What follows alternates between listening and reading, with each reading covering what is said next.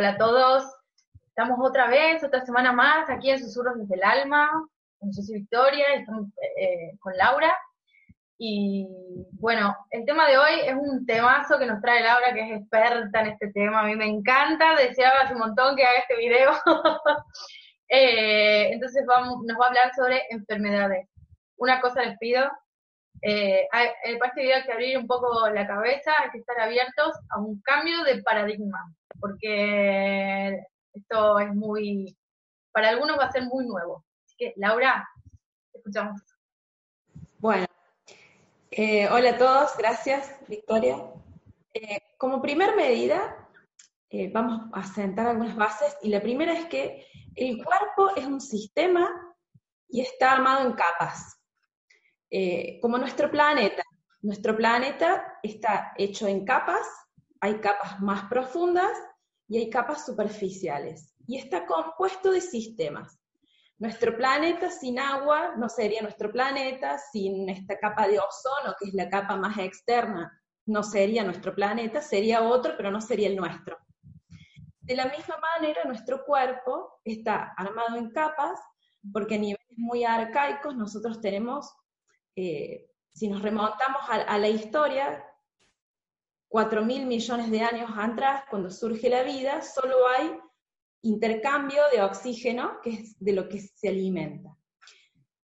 Yendo no tan lejos, a 700 millones de años, cuando surge la vida, las formas más primitivas de vida, lo más importante era respirar y comer. Entonces, nosotros tenemos esta primer capa, que es la del tubo digestivo y la de respirar, y a partir de ahí nuestro cuerpo fue ampliando sus capas.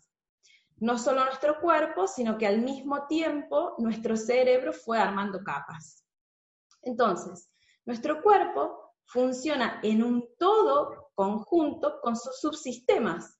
Al igual que la Tierra, que nuestra Tierra sin agua no sería nuestra Tierra, nuestro cuerpo sin uno de, de nuestros sistemas que lo conforman no sería nuestro cuerpo.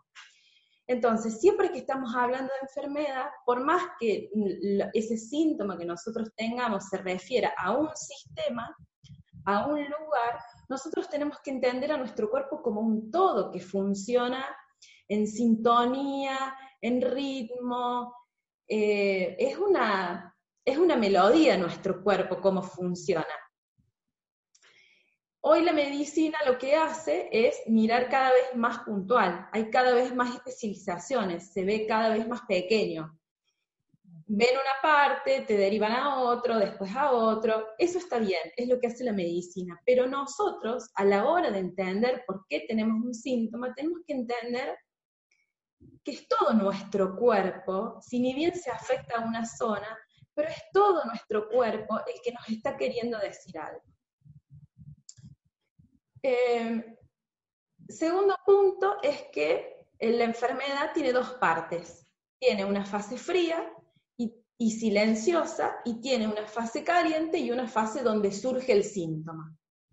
En esta fase fría nosotros generalmente no la sentimos, por eso se llama fría, asintomática o silenciosa, que es el momento en el que en realidad empieza a generarse el síntoma. Cuando nosotros tenemos una enfermedad estamos viendo el último capítulo de la película, de una película que empezó a reproducirse hace dos horas y que ya pasaron un montón de cosas.